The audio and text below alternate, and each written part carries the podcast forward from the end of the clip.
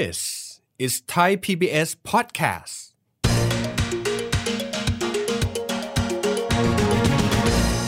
เคยได้ยินนะครับ บ้านเราอยู่ในกับดักรายได้ปานกลาง เอ๊ะ แล้วคำว่าปานกลางอะ มันคือเท่าไหร่กันแน่ นอกจากนี้บอกเราอยู่ในกับดัก เราอยู่ในกับดักตรงนี้มากี่ปีแล้วครับ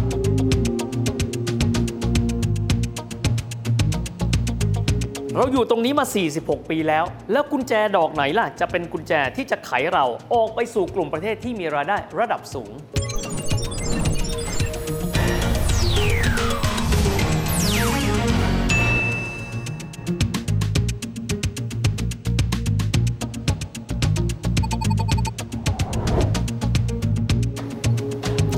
วัสดีครับท่านผู้ชมครับ ยินดีต้อนรับเข้าสู่รายการเศรษฐกิจติดบ้านนะครับ รายการที่จะทำให้ท่านรู้สึกว่าข่าวเศรษฐกิจนั้นไม่ไกลตัวอีกต่อไป เพราะว่าสับแสงทางเศรษฐกิจที่ฟังแล้วอาจจะยาก ทฤษฎีทางเศรษฐศาสตร์ที่ฟังแล้วซับซ้อน เราจะทำให้ง่ายขึ้นด้วยนะครับวันนี้เราจะมาคุยถึงคำว่ากับดักรายได้ปานกลางนะครับ ผมเชื่อว่าหลายหลายคนเลยได้ยินคำนี้บอกว่า บ้านเรานั้นจำเป็นต้องมีการยกระดับนะครับทำให้พวกเรานั้นออกไปจากกับดักรายได้ปานกลาง หลายท่านอาจจะถามว่า แล้วคำว่ารายได้ปานกลางที่เขามีการเอาประเทศต่างๆ มาเรียงตัวกัน แล้วบอกว่ากลุ่มประเทศนี้เป็นกลุ่มรายได้สูง อันนี้เป็นกลางสูง อันนี้เป็นกลางล่าง อันนี้เป็นต่ำเนี่ยเขาใช้ตัวเลขอะไรกัน แล้วตอนนี้รายได้ของไทยที่ World Bank หรือว่าธนาคารโลกเขาใช้ในการจัดอันดับ แล้วก็บอกพวกเราบอกว่า พวกเรานั้นเป็นประเทศรายได้ปานกลาง แต่เป็นปานกลางแบบสูง หรือว่า upper middle income นั้นเนี่ยเขาใช้ตัวเลขอะไรกันบ้าง ก่อนอื่นเลยครับ เวลาที่เราจะบอกว่าเศรษฐกิจแต่ละประเทศแล้วมาเปรียบเทียบกันว่าเศรษฐกิจกลุ่มประเทศไหนเนี่ยเติบโตขนาดไหนเขาดูจากตัวเลขนี้ ตัวนี้มาอีกแล้วครับ GDP หรือว่ารายได้ประชาชาตินั่นเองครับ เราเริ่มต้นกันตรงนี้ก่อน ถ้าหากว่าเรามองรายได้ประชาชาติเอาแง่ภาพรวมนะครับว่า แต่ละปีเศรษฐกิจของแต่ละประเทศมีขนาดเท่าไหร่ อันดับหนึ่งอันนี้มาวินเสมอเลย สหรัฐอเมริกาครับ อันดับที่สองครับก็คือจีน อันดับที่ 3 เคยเป็นอันดับที่ 2 มายาวนาน นั่นก็คือญี่ปุ่น อันดับทีสี่ 4 เป็นเยอรมันอะคงไล่เลียงกันไม่หมด แต่ว่าเราลองไปดูตารางกันนะครับว่าขนาดเศรษฐกิจที่ใหญ่ที่สุดเลย 10 ประเทศนั้นประกอบไปด้วยอะไรกันบ้าง ทีนี้มาดูประเทศไทยกันบ้างครับ หลายคนถามเอ๊ติ๊กตอกติ๊กตอกประเทศไทยอยู่อันดับที่เท่าไหร่บ้านเราอันนี้สถิติจาก World Bank หรือว่าธนาคารโลกนะครับ เรามีขนาดเศรษฐกิจอยู่ที่ 16.2 ล้านล้านบาทนะครับ มีความหมายว่าเรานั้นอยู่ในตำแหน่งที่ 24 นั่นเอง ฟังแล้วถือได้ว่าไม่เลวนะครับ จากร้อยกว่าประเทศทั่วโลกเลย เราอยู่ในอันดับที่ 24 แต่กระนั้นเวลาที่เขานับว่าแต่ละประเทศนั้นมีรายได้แบบสูง กลางสูง กลางล่างหรือต่ำเขาไม่ได้วัดจากจำนวนมวลรวมหรือว่า GDP หรือว่ารายได้ประชาชาติ แต่ว่าเขาจะเอาเงินก้อนนั้นนี่แหละครับ แล้วก็มาหารเฉลี่ยต่อจำนวนหัวของประชากร ที่เขาเรียกเป็นศัพท์ภาษาอังกฤษครับว่า GNI per capita หรือว่า gross national income ต่อหัวก็คือ per capita นี่แหละครับ ทีนี้เราลองมาดูกันบ้างนนะครับ จากอันดับที่ 24 ถ้าเราดูตารางรวมกันแล้วเนี่ยนะครับ เพราะปีที่แล้วเศรษฐกิจบ้านเรามีการขยายตัวประมาณ 1.6%ทีนี้เราลองมาหารเฉลี่ยกับจำนวนประชากร ซึ่งจำนวนประชากรบ้านเราเนี่ยมีทั้งหมด 68 ล้านคนด้วยกัน หารออกมาตัวเลขของเรานะครับ ต่อคนต่อปีรายรับของเราจะอยู่ที่ 7,040 ดอลลาร์ต่อคนต่อปี เอาลองคิดกันหน่อย เป็นเงินไทยประมาณเท่าไหร่ ตกอยู่ที่ระดับนะครับ 239,000 กว่าบาทต่อคนต่อปีกันด้วย คำถามถัดไปครับ ถ้าเกิดเรามองบอกว่า 7,040 ดอลลาร์ต่อคนต่อปี แล้วประเทศอื่นล่ะเขาอยู่ที่ประมาณไหน และทำไมไทยเขาถึงได้บอกว่าเรานั้นอยู่ในกลุ่มประเทศนะครับที่มีรายได้ปานกลางกันอยู่ เรามาดูกันนะครับว่าทางด้านของธนาคารโลกกันเองนะครับเขาได้มีการแบ่งเอาไว้เป็นที่เรียบร้อยแล้วครับว่าคำว่าระดับรายได้สูง ซึ่งมีทั้งหมด 79 ประเทศนั้นเขาใช้ตัวเลขอะไรที่บอกว่า ณเวลานี้คุณมีรายได้สูงแล้วหมายถึงต่อคนต่อปีนะครับระดับที่เขาเรียกกันว่ากลางสูงหรือว่า middle income ซึ่งมี 55 ประเทศหนึ่งในนั้นก็คือประเทศไทยด้วยเนี่ยเป็นตัวเลขที่เท่าไหร่ จากนั้นก็คือกลางล่าง lower middle income เป็นเท่าไหร่ จากนั้นก็คือรายได้ที่ต่ำก็คือ lower income นั้นเป็นเท่าไหร่ เราลองมาดูกันนะครับว่าแต่ละส่วนแต่ละส่วนนั้นมีตัวเลขที่ประมาณเท่าไหร่กันบ้างครับ เราไปดูกันที่ประเทศกลุ่ม High Income กันบ้าง หรือว่ารายได้สูงนะครับเขาใช้แบบนี้ก็คือประเทศพัฒนาแล้วมี 79 ประเทศ รายได้ประชาชาติต่อหัวจะอยู่ที่ 12,695 ดอลลาร์ต่อคนต่อปีอะ อันนี้เทียบกันกับเราของเราอยู่ที่ 7,040 นะครับ แต่จะเป็นรายได้สูง ซึ่งถือได้ว่าเป็นหมุดหมายต่อไปของบ้านเรา จะต้องอยู่ที่ 12,695 ดอลลาร์ต่อคนต่อปี ถ้าเกิดว่าเราลองเทียบเป็นเงินไทยก็อยู่ที่ประมาณ 4 3 0 0 0 0 กว่าบาทต่อคนต่อปี ทีนี้กลุ่มประเทศนี้มีประเทศอะไรกันบ้าง ไม่ต้องสงสัยครับ เช่น สหรัฐอเมริกา นะครับสิงคโปร์ ออสเตรเลีย ฮ่องกง เยอรมัน นิวซีแลนด์ อังกฤษ ฝรั่งเศส เกาหลีใต้ แบบนี้เป็นต้นนะครับ ต้องบอกแบบนี้ครับว่าหลายท่านจะบอกเอ๊ะเมื่อสักครู่บอกว่ารายได้ประชาชาติมวลรวมเขาเป็นดังต่อไปนี้ ต้องไม่ลืมนะครับ สิ่งที่เรากำลังจะพูดถึงกัน คือเขาหารเฉลี่ยต่อหัวของประชากรออกมาแล้ว ก็จะเป็นดังต่อไปนี้ ทีนี้มาดูกลุ่มประเทศของพวกเรากันบ้างครับ ก็คือกลุ่มประเทศที่มีรายได้ปานกลางระดับสูง หรือว่า upper middle income ในส่วนนี้มีอยู่ 55 ประเทศ และประเทศไทยก็เป็นหนึ่งในประเทศกลุ่มนี้กันด้วยนะครับ โดยที่รายได้ประชาชาติกลุ่มนี้ครับจะอยู่ระหว่าง 4,096 ดอลลาร์ ถึง 12,695 ดอลลาร์ต่อคนต่อปี ถ้าเทียบครับก็ประมาณสัก 140,000 ถึง 430,000 บาทกันด้วย กลุ่มประเทศนี้มีอะไรกันบ้าง เช่น กรณีของรัสเซีย มาเลเซีย จีน ประเทศไทยก็อยู่ในกลุ่มนี้กันด้วย ถัดมาครับเป็นกลุ่มประเทศรายได้ปานกลางระดับล่าง หรือว่า lower middle income หรือที่เราเรียกกันว่าประเทศกำลังพัฒนานี่แหละครับ มีทั้งหมด 55 ประเทศกันด้วย ก็มีหลายประเทศเลยที่อยู่ในภูมิภาคเดียวกันกับเรา ไม่ว่าจะเป็นอินโดนีเซีย ฟิลิปปินส์ เวียดนาม ลาว อินเดีย แล้วก็เมียนมาแบบนี้เป็นต้น ถัดมาครับคือกลุ่มประเทศรายได้ต่ำก็คือ low income ซึ่งปัจจุบันนี้มีอยู่ 27 ประเทศนะครับ รายได้ประชาชาติต่อหัวเนี่ยจะน้อยกว่า 1,046 ดอลลาร์ หารออกมาก็คือ 1 ปีเนี่ยเขาจะมีเงินได้ประมาณ 35,000 บาทต่อคนต่อปีกันด้วยครับ แต่ต้องอธิบายกันแบบนี้สักนิดหนึ่งนะครับว่า ตอนแรกเราพูดถึงรายได้ประชาชาติภาพรวม จากนั้นก็จะเป็นรายได้ประชาชาติต่อคนต่อปีนะครับบางครั้งอาจจะมีลักษณะแบบนี้ครับ บางประเทศมีขนาดเศรษฐกิจที่ใหญ่มาก เช่นกรณีของสหรัฐ ภาพรวมเขาเป็นอันดับที่ 1 แต่ทีนี้พอหารเฉลี่ยออกมาแล้วเนี่ย กลายเป็นว่าตำแหน่งรายได้ประชาชาติต่อหัวของเขานั้น อยู่ที่อันดับ 10 นะครับ ก็มีความหมายว่ามันไม่ได้สะท้อนตรงไปตรงมาขึ้นอยู่กับว่าจำนวนประชากรนั้นจะเป็นเท่าไหร่กันด้วยครับ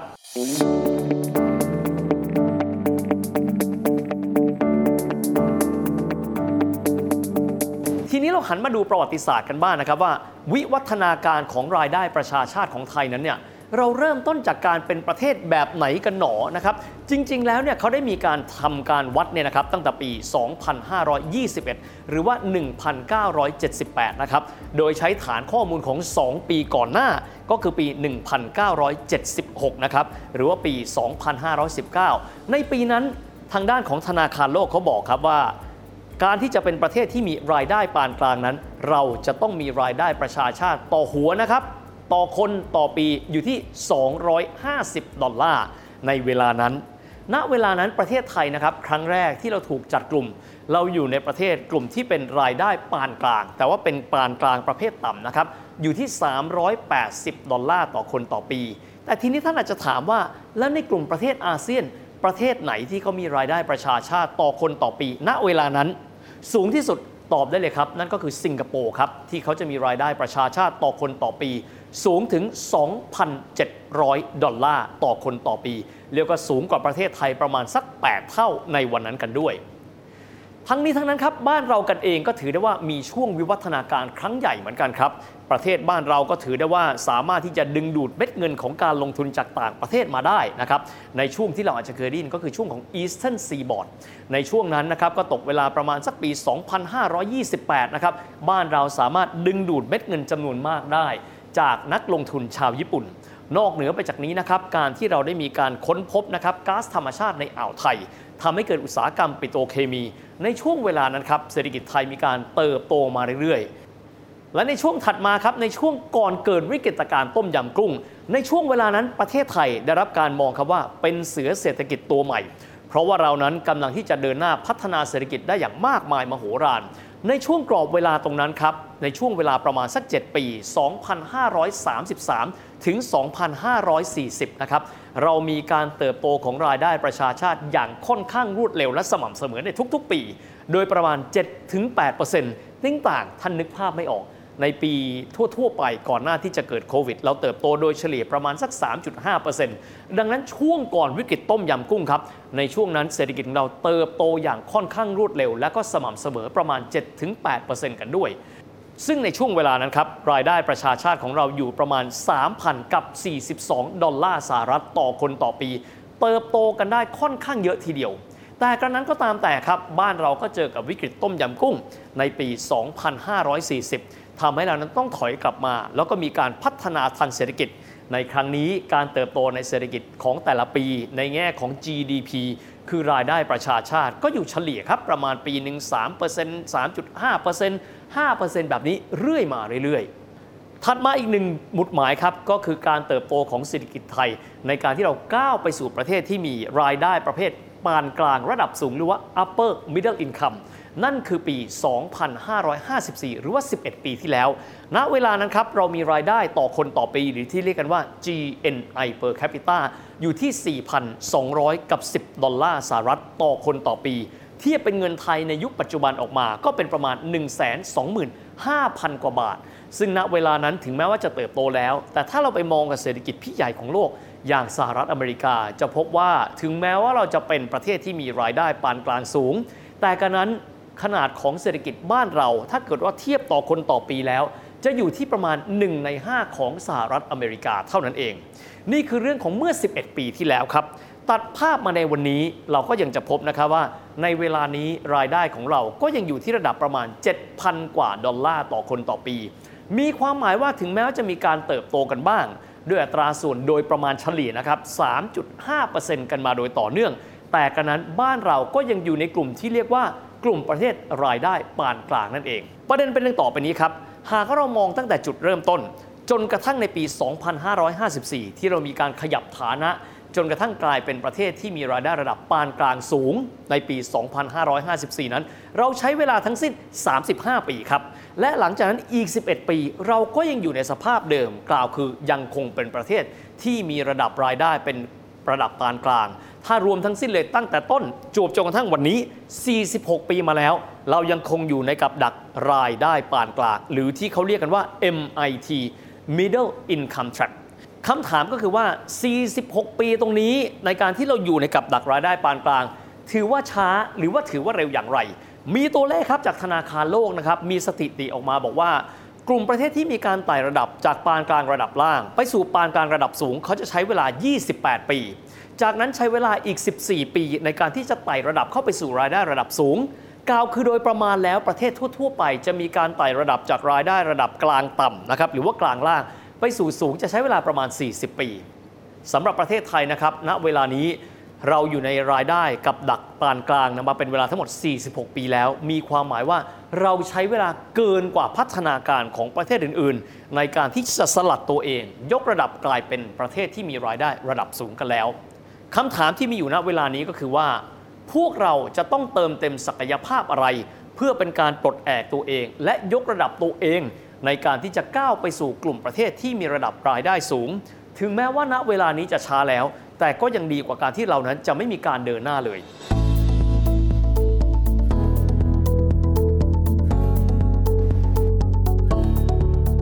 ณเวลานี้ได้มีการประกาศนะครับเป็นวิสัยทัศน์เอาไว้ว่าบ้านเราต้องการที่จะก้าวเข้าสู่กลุ่มที่เป็นรายได้สูงนั้น ภายในอีก 15 ปีข้างหน้าก็คือปี 2580 กันด้วย ซึ่งหลายฝ่ายก็ไปมองนะครับในเรื่องของดัชนีว่าในเรื่องของความสามารถในการแข่งขันของโลก หรือว่า World Competitiveness Index ซึ่งในตัวนี้จะบอกนะครับว่าบ้านเรานั้นยังคงจะต้องมีการพัฒนาอีกหลากหลายมิติ ในการที่เราจะก้าวไปสู่กลุ่มรายได้ของประเทศที่มีรายได้ระดับสูง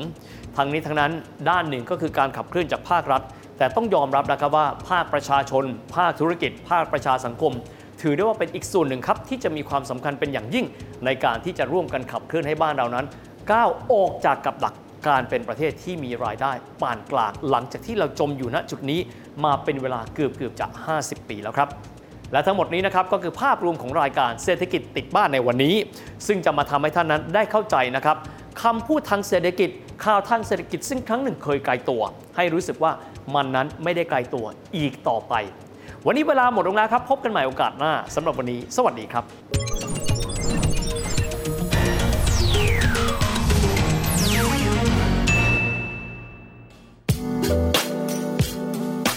ติดตามรายการทางเว็บไซต์และแอปพลิเคชันของไทย PBS Podcast Spotify SoundCloud Google Podcast Apple Podcast และ YouTube Channel Thai PBS Podcast Thai PBS Podcast View the world via the voice.